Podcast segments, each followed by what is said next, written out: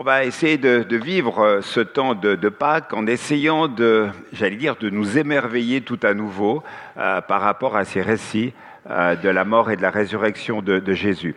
Tout à l'heure, j'avais une, une, pensée pour Sévan. Il y a trois ans derrière, jour de Pâques, tu t'es fait baptiser. Et c'est intéressant parce que, en fait, au travers d'un vécu, d'un vécu personnel, on va voir aujourd'hui des, personnages, des, réalités d'hommes et de femmes qui ont, qui ont vécu quelque chose euh, avec euh, le Seigneur. C'était du vrai, c'était de l'authentique, comme c'était du vrai. Quatre, ah, le Covid, il a tout morflé hein, au niveau des années. OK, il y a quatre ans. Quoi, hein. Et on va le faire un peu de, la manière suivante, ce temps de, prédication. Ça sera un petit peu inhabituel, puisqu'il y aura euh, plusieurs voix qui vont intervenir, qui vont s'exprimer pendant ce temps. Si je devais donner euh, les quatre points, c'est témoignage, temps de frayeur, des rencontres et la réalité de la présence. Tout d'abord, j'aimerais vous inviter à un premier texte dans Luc 23. On va suivre en fait la trame des chapitres 23 et 24 euh, de, l'évangile de Luc pour ce temps de message sur la prédication. Donc si vous avez euh, vos Bibles euh, ou, ou smartphone, vous allez pouvoir méditer au travers de ces textes. Luc 23, 44 à 49. Il était environ midi quand le pays tout entier fut plongé dans l'obscurité et cela dura jusqu'à trois heures de l'après-midi. Le soleil resta entièrement caché. Le grand rideau du temple se déchira par le milieu. Alors Jésus poussa un grand cri. Père, je remets mon esprit entre tes mains. Après avoir dit ces mots, il mourut. En voyant ce qui s'était passé, l'officier romain rendit gloire à Dieu en disant Aucun doute, cet homme était juste. Après avoir vu ce qui est arrivé, tout le peuple, venu en foule pour assister à ces exécutions, s'en retourna en se frappant la poitrine. Tous les amis de Jésus, ainsi que les femmes qui l'avaient suivi depuis la Galilée, se tenaient à distance pour voir ce qui se passait. J'ai eu le, privilège de, rencontrer et d'interviewer le soldat dont il était question euh, dans ce texte biblique. Il m'a raconté un peu sa vie. Donc j'invite le soldat euh, Xavier euh, à s'approcher pour qu'il nous dise en fait comment ça s'est passé pour lui.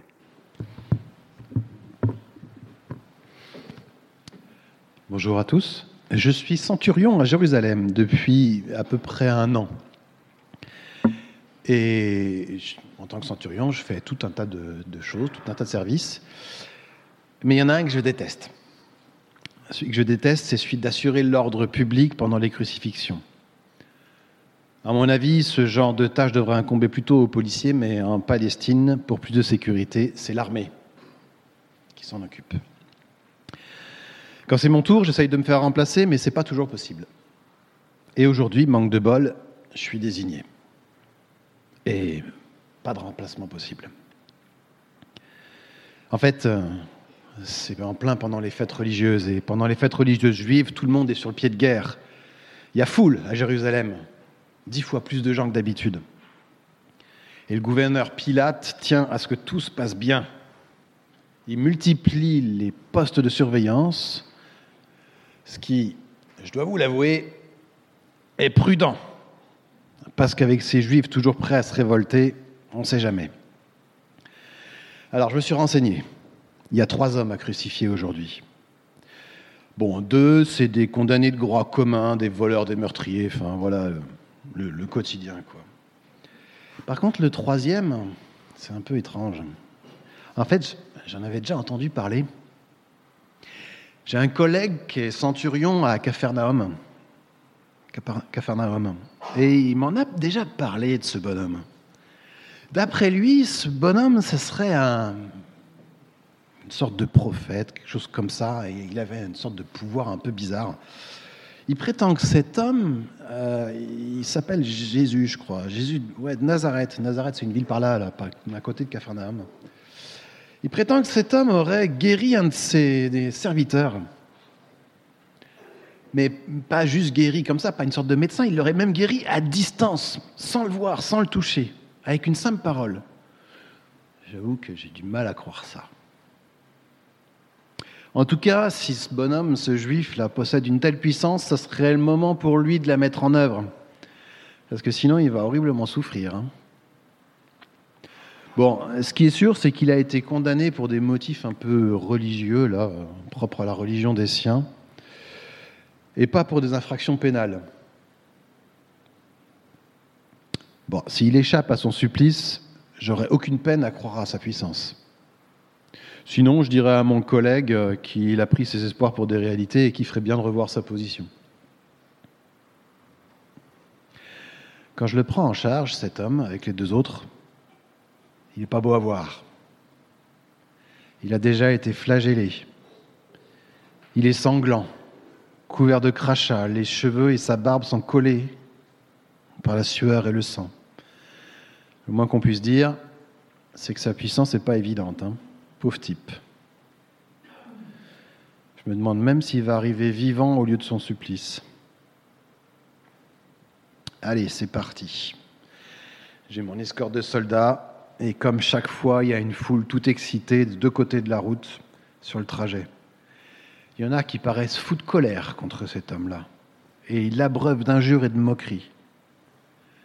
Il y en a d'autres,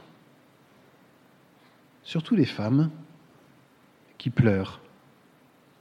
Et ils montrent les signes d'une vive douleur. L'homme est là, il avance péniblement et à plusieurs reprises il tombe. J'ai donné l'ordre à, à, mes hommes de le relever, sans brutalité, mais il faut les surveiller de près. C'est des soldats. La violence vis-à-vis d'un faible, c'est le quotidien des soldats. Juifs de surcroît. Hmm. Bon, je vois qu'au bout de la troisième chute, euh, il n'y arrivera pas. Alors j'en prends un dans la rue, là, un, bonhomme qui passait par là pour prendre la, pour qu'il porte la croix à sa place. Oh, croyez pas que c'est de la compassion, hein. c'est juste pour éviter que le condamné meure en route, c'est tout. N'empêche, je l'observe, ce bonhomme. Il m'intéresse. Il réagit pas comme les deux autres. Le premier est plein de haine et de méchanceté. Il maugre lance des injures à la foule et à mes hommes. On le sent révolté. Le second avance comme une bête promise à l'abattoir. Et lui, là, ce Jésus, il dit rien. Il a l'air épuisé, ses yeux sont tristes. Il avance péniblement, ouais. Mais il y a quelque chose de bizarre.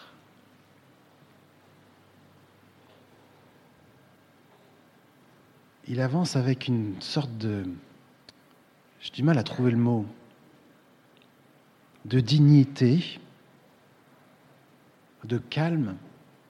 C'est incroyable. C'est la première fois que je vois un condamné marcher de cette manière. Pourtant, chaque pas pour lui est une souffrance, ça se voit. Mais on dirait qu'il les accepte librement.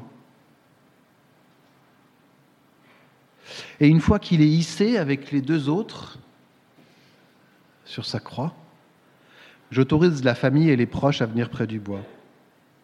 Il y a sa mère, aussi digne que lui, pauvre femme. Oh, il n'y a pas grand monde. Hein. Il doit y avoir deux, trois, quatre femmes, quelques femmes, et un ami, c'est tout.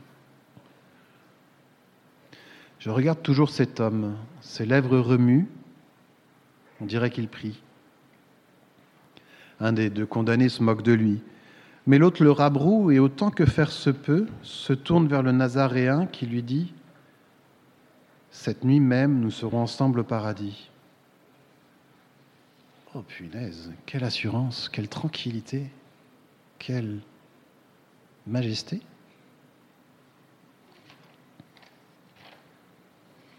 Beaucoup de passants se moquent encore de lui en invoquant un certain Élie. Ils lui disent de descendre de la croix. Et lui, il prie encore. Père, pardonne-leur, ils ne savent pas ce qu'ils font. Et à ce moment-là, je croise son regard. Ouh, j'ai l'impression qu'il pénètre au plus profond de moi. Le jour s'obscurcit, bien qu'il soit à peine trois heures de l'après-midi. Il fait presque nuit et dans un grand cri, il expire. Et là, je m'entends dire, vraiment, cet homme était le Fils de Dieu. C'est plus fort que moi. Je crois en lui. Il faut que j'écrive au centurion, au centurion de Capharnaüm. Il faut que je me renseigne sur le message de cet homme. Il est vraiment exceptionnel, hors du commun. Et là, je me retourne, bouleversé, pour pleurer. Pour un homme, un militaire comme moi en plus, c'est pas malin, mais je ne peux pas m'en empêcher.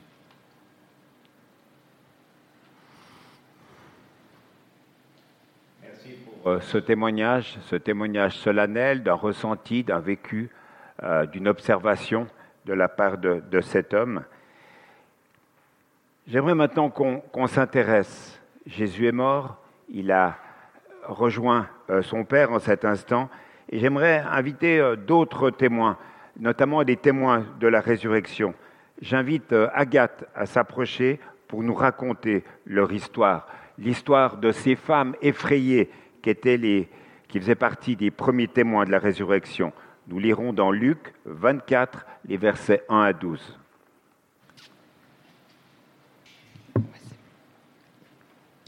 Le dimanche, elles se rendirent au tombeau de grand matin avec quelques autres en apportant les aromates qu'elles avaient préparés. Elles découvrirent que la pierre avait été roulée de devant le tombeau. Elles entrèrent, mais elles ne trouvèrent pas le corps du Seigneur Jésus. Comme elles ne savaient que penser de cela, voici que deux hommes leur apparurent habillés de vêtements resplendissants. Saisies de frayeur, elles tenaient leur visage baissé vers le sol. Les hommes leur dirent Pourquoi cherchez-vous parmi les morts celui qui est vivant? Il n'est pas ici, mais il est ressuscité. Souvenez-vous de ce qu'il vous a dit lorsqu'il était encore en Galilée. Il faut que le Fils de l'homme soit livré entre les mains des pécheurs, qu'il soit crucifié et qu'il ressuscite le troisième jour. Elles se souvinrent alors des paroles de Jésus. À leur retour du tombeau, elles annoncèrent tout cela aux onze et à tous les autres. Celles qui racontèrent cela aux apôtres étaient Marie de Magdala, Jeanne, Marie la mère de Jacques et les autres femmes qui étaient avec elle. Mais ils prirent leur discours pour des absurdités, ils ne crurent pas ces femmes. Cependant, Pierre se leva et courut au tombeau. Il se baissa et ne vit que les bandelettes qui étaient par terre. Puis il s'en alla chez lui, tout étonné de ce qu'il était arrivé. Merci. Cet évangile, cette histoire nous raconte que ces femmes sont les premiers témoins de la résurrection. Elles se rendent au petit matin au tombeau de Jésus qui avait été enseveli l'avant-veille. Là, elles avaient qu'une seule préoccupation, nous dit un autre évangile, en fait, finalement. Qui nous roulera la pierre? Qui nous roulera la pierre? Mais quand elles arrivent, surprise, la pierre est roulée et le corps de Jésus n'est plus là. Le tombeau est vide. Tout d'un coup, quelqu'un s'approche d'elles et les interroge. Pourquoi cherchez-vous parmi les morts celui qui est vivant? Il n'est pas ici, mais il est ressuscité. Rappelez-vous ce qu'il vous a dit lorsqu'il était encore en Galilée. Il faut que le Fils de l'homme soit livré à des pécheurs, qu'il soit crucifié et qu'il ressuscite le troisième jour. Et là, déclic. Elles se souviennent des paroles de Jésus. Les paroles des anges servent en quelque sorte à les orienter dans la bonne direction, vers la découverte de ce fait extraordinaire. Jésus, le Jésus qui avait été enseveli, il est ressuscité comme il l'avait annoncé. Pourquoi les femmes, finalement, sont-elles surprises? Et après elles, pourquoi les disciples qui avaient fréquenté Jésus pendant trois ans, qui avaient écouté son enseignement, étaient-ils surpris? Ne croyaient-ils pas en la résurrection? Marthe elle-même, qui est là présent, n'avait-elle pas dit sa foi en la résurrection lors, du décès de, de son frère? Alors pourquoi ces personnes sont-elles surprises? Eh bien, la majorité des Juifs et probablement les disciples de Jésus croyaient à la résurrection, mais ils croyaient à la résurrection lors du dernier jour. Ce qui surprend là les disciples, ce n'est pas l'affirmation que Jésus devait ressusciter, c'est que Jésus soit déjà ressuscité le surlendemain de sa mort. Et pour eux, ce n'était pas un concept intellectuel, mais c'est un véritable message de vie.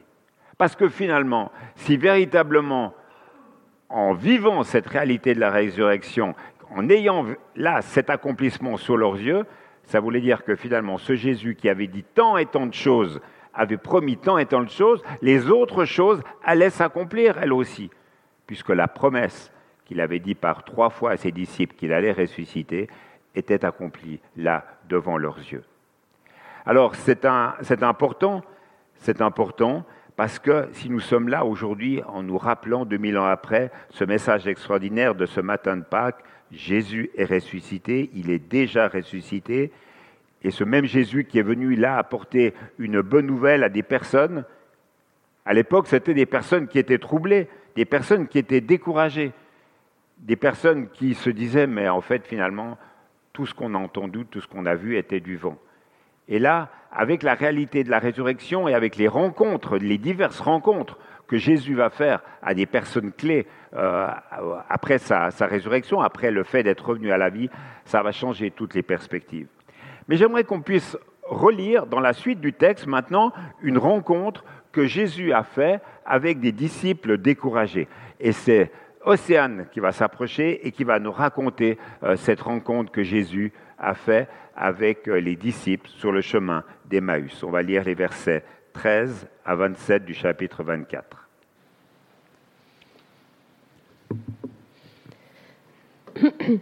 Ce même jour, deux disciples se rendaient à un village appelé Emmaüs, éloigné de Jérusalem d'une douzaine de kilomètres. Ils discutaient ensemble de tout ce qui s'était passé. Pendant qu'ils partaient là, pendant qu'ils parlaient et discutaient, Jésus lui-même s'approcha et fit route avec eux. Mais leurs yeux étaient empêchés de le reconnaître. Il leur dit De quoi parlez-vous en marchant pour avoir l'air si triste? L'un d'eux, un dénommé Cléopas, lui répondit Es-tu le seul en séjour à Jérusalem qui ne sache pas ce qui est arrivé ces jours-ci? Quoi leur dit-il.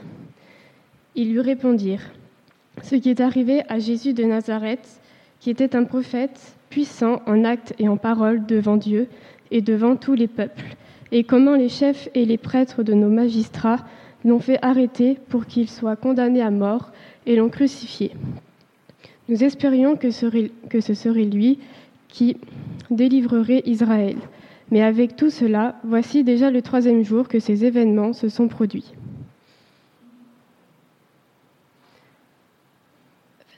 Merci.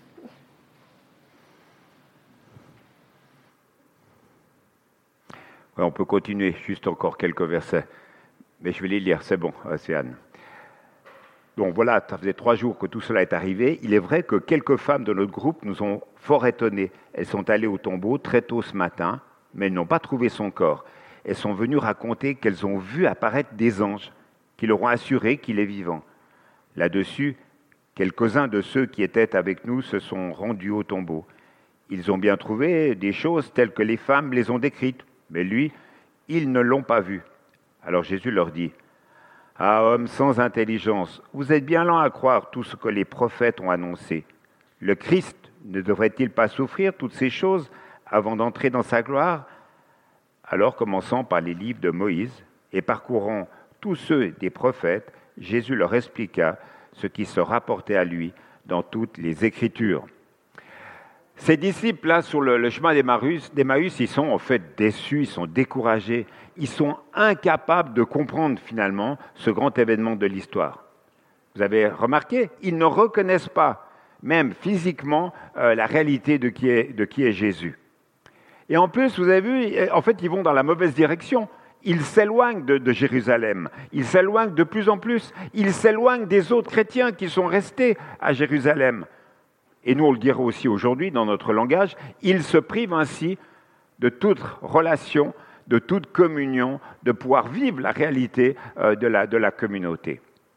Toujours est-il que c'est bien un Jésus vivant qu'ils ont là devant leurs yeux, un Jésus qu'ils rencontrent, un Jésus qui à nouveau les rejoint dans leurs préoccupations. Ils les voient inquiets, ils ne les moralisent pas en leur faisant des grandes théories sur le fait qu'un disciple ne devrait jamais avoir peur. Pas du tout. Il les rejoint. Tout simplement, il leur donne sa paix et il leur montre des preuves que lui, Jésus, n'appartient pas au monde des esprits. Il n'appartient pas non plus au monde du passé, même si ce passé, là, pour eux, était de quelques jours. Non, il est vivant. Et cela nous montre bien que ce message de la résurrection n'est pas une invitation à nous évader de notre condition humaine ou à pénétrer dans l'au-delà sous forme d'extase ou de, pratique occulte, comme certains veulent nous le faire croire. Ce message de la résurrection est un message puissant. Ce n'est pas un message qui est nostalgique sur une réalité du passé. En tout cas, c'est ce qui m'a touché en relisant ces textes. Le message de la résurrection est un appel à croire que le Christ vivant est présent à nos côtés en 2022 dans nos réalités terrestres. Et, Paul va même dire plus loin, on l'a chanté tout à l'heure sous d'autres formes, euh, Christ vit en nous, vous vous souvenez ce, chant qu'on a chanté par plusieurs fois, Paul dira, j'ai été crucifié avec Christ, et si je vis, ce n'est plus moi qui vit, c'est Christ qui vit en moi. Et lorsqu'en tant que, chrétien, on peut dire cela, eh bien, ça veut dire quoi? Eh bien, ça veut dire que tous nos choix de vie, en fait, sont impactés, sont touchés par cette réalité de notre foi en Jésus-Christ. Vie professionnelle, euh, vie sentimentale, vie financière, vie électorale, tous les aspects de notre vie devraient être impactés parce que Christ vit en nous. Et les choix que nous faisons nous allons les faire dans une perspective spirituelle en consultant celui qui vit en nous. Saint-Esprit, Jésus, qu'est-ce que tu veux que je fasse? Comment veux-tu que je m'oriente ou me réoriente dans ma vie professionnelle? On a cette possibilité d'être là et de vivre cette intimité, comme Paul nous le rappelle dans ce texte. Et c'est pour cela qu'il veut nous apporter le secours dont nous avons tellement besoin dans les moments difficiles de notre vie, tel que le vivaient là ses disciples à d'Emmaüs. En Jésus, il y a toujours une espérance. Mais la révélation de Jésus, là, en cet instant, elle ne s'arrête pas là. Jésus veut aussi nous révéler que les événements que nous traversons peuvent nous apprendre quelque chose. Que les événements que nous traversons peuvent nous apprendre quelque chose. Qu'est-ce que ces disciples sur le chemin d'Emmaüs apprenaient dans la réalité de leur vie? Jésus s'approche d'eux et il leur dit Homme sans intelligence. Ça m'a interpellé, ça. Pourquoi disait-il ça à ces hommes, hommes sans intelligence? Il leur ouvre l'esprit pour qu'ils comprennent. Et là, qu'est-ce qu'il fait, Jésus? Il ne leur parle pas du Nouveau Testament, il n'existait pas encore. Il prend la loi de Moïse, tous les écrits de l'Ancien Testament, et il leur explique finalement pour qu'ils puissent comprendre la réalité de sa venue. C'est très intéressant à comprendre cela, car le péché avait produit chez ces deux disciples un aveuglement de l'intelligence. Et la Bible nous montre que l'enseignement biblique et l'action du Saint-Esprit nous ouvrent l'intelligence. Comprenons bien que c'est à partir de ce que nous pensons que débutent finalement toutes les pratiques de nos vies. Paul va le dire dans ces mots en utilisant cette expression en disant Laissez-vous transformer par le renouvellement de votre pensée pour pouvoir discerner la volonté de Dieu, ce qui est bon, ce qui lui plaît, ce qui est parfait. Voilà ce que nous dit Romains 12. Les pensées sont donc quelque chose d'important. La pensée de ses disciples sur le chemin d'Amus était importante. Malheureusement, les pensées étaient mal orientées. Et Jésus va les orienter de nouveau pour qu'ils véritablement vivent quelque chose, une expérience avec un Jésus vivant. Les pensées sont importantes parce que c'est de là que partent finalement toutes les formes de vie spirituelle et d'une conduite digne de Dieu. J'aimerais finir par un dernier point, un dernier aspect, c'est la présence de Jésus maintenant. J'ai dit il y a un instant la nécessité de ne pas être nostalgique par rapport à Jésus, mais bien de considérer que Jésus est le même hier, aujourd'hui et éternellement. Et si nous avons finalement cette perspective spirituelle dans nos vies, combien les choses vont changer. Car en ce jour de Pâques, Jésus veut nous rappeler ce qu'il veut être pour nos vies. La résurrection et la vie. Euh, attendez, la résurrection, la vie, je suis le chemin, la vérité et la vie, ce n'est pas un concept biblique intellectuel du jour de votre conversion. La, résurrection, le Seigneur veut, que nous la vivions aujourd'hui présentement dans notre actualité. Et c'est important de pouvoir le comprendre ainsi. Parce que sinon, euh, euh, si la réalité de Jésus, c'est une réalité du passé, à quoi ça sert? Et, finalement, on est confronté à cette question régulièrement. Est-ce que pour moi, est-ce que pour nous, est-ce que pour vous, Jésus est un Jésus du passé? Et si je dis ça, c'est que finalement, est-ce que est-ce qu'on n'est pas seulement en train de se gargariser d'une réalité, d'une conversion qu'on a vécue il y a 10, 20, 30, 40, 50 ans pour les plus âgés parmi nous et se dire c'était super euh, cette conversion que j'ai vécue. Mais aujourd'hui, qu'est-ce que ça change? Qu'est-ce que ça change? Qu'est-ce que nous dit la parole de Dieu par rapport à ça? Elle nous dit, c'est l'auteur notamment de l'Épître aux Hébreux et Paul qui nous en parle, aujourd'hui est le jour du salut, voici maintenant le temps favorable. Je veux dire par là, il y a toujours un temps favorable pour changer avec Jésus. Il y a toujours une transformation qui est possible. Aujourd'hui, si vous entendez ma voix, n'endurcissez pas vos cœurs. Mes amis, il y a des fois Jésus nous parle et on est dur à entendre. On ne le laisse pas accéder à notre être intérieur. Et on a besoin à un moment donné de capituler, frères et sœurs, de capituler comme les chemins comme les, disciples sur le chemin d'Emmaüs ont dû réaliser à un moment donné, mais on n'y comprend rien. Pourquoi est-ce qu'on s'éloigne de Jérusalem Alors que Jérusalem, c'est le lieu de la vie, c'est le lieu de la rencontre, c'est le lieu finalement où on va vivre des choses? Et puis, le troisième texte, c'est un texte euh, ancien, un texte de l'Exode, mais il y a finalement toujours une exhortation à se consacrer à l'Éternel. Aujourd'hui. Le jour que Jésus fixe, c'est aujourd'hui. Jésus est présent aujourd'hui. Jésus veut être à vos côtés aujourd'hui. Il veut que l'actualité de la résurrection soit notre propre résurrection aujourd'hui. On peut savoir beaucoup de choses dans notre tête, intellectuellement, théoriquement, mais Jésus veut que nous expérimentions à nouveau aujourd'hui cette puissance de résurrection dans notre, existence.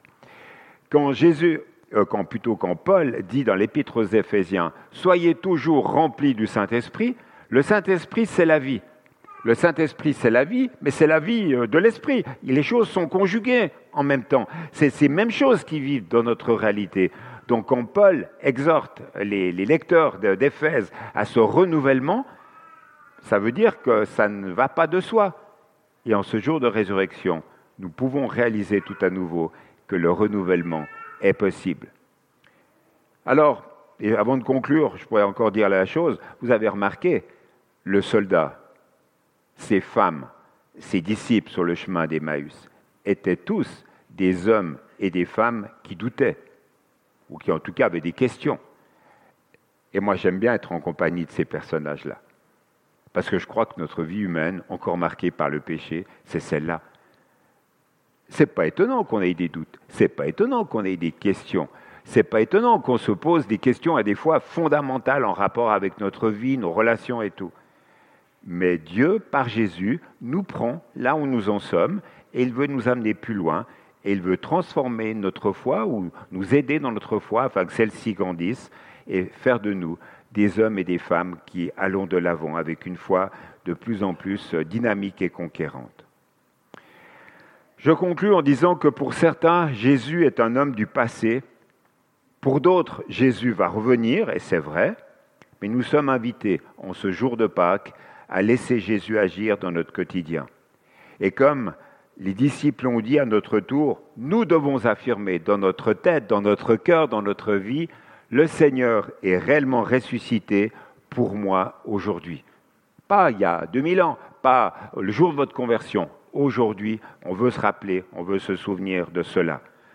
Le soldat au pied de la croix avait des doutes, ces femmes se posaient des questions, les disciples sur le chemin d'Emmaüs n'y comprenaient plus rien, et pourtant Jésus les a rejoints.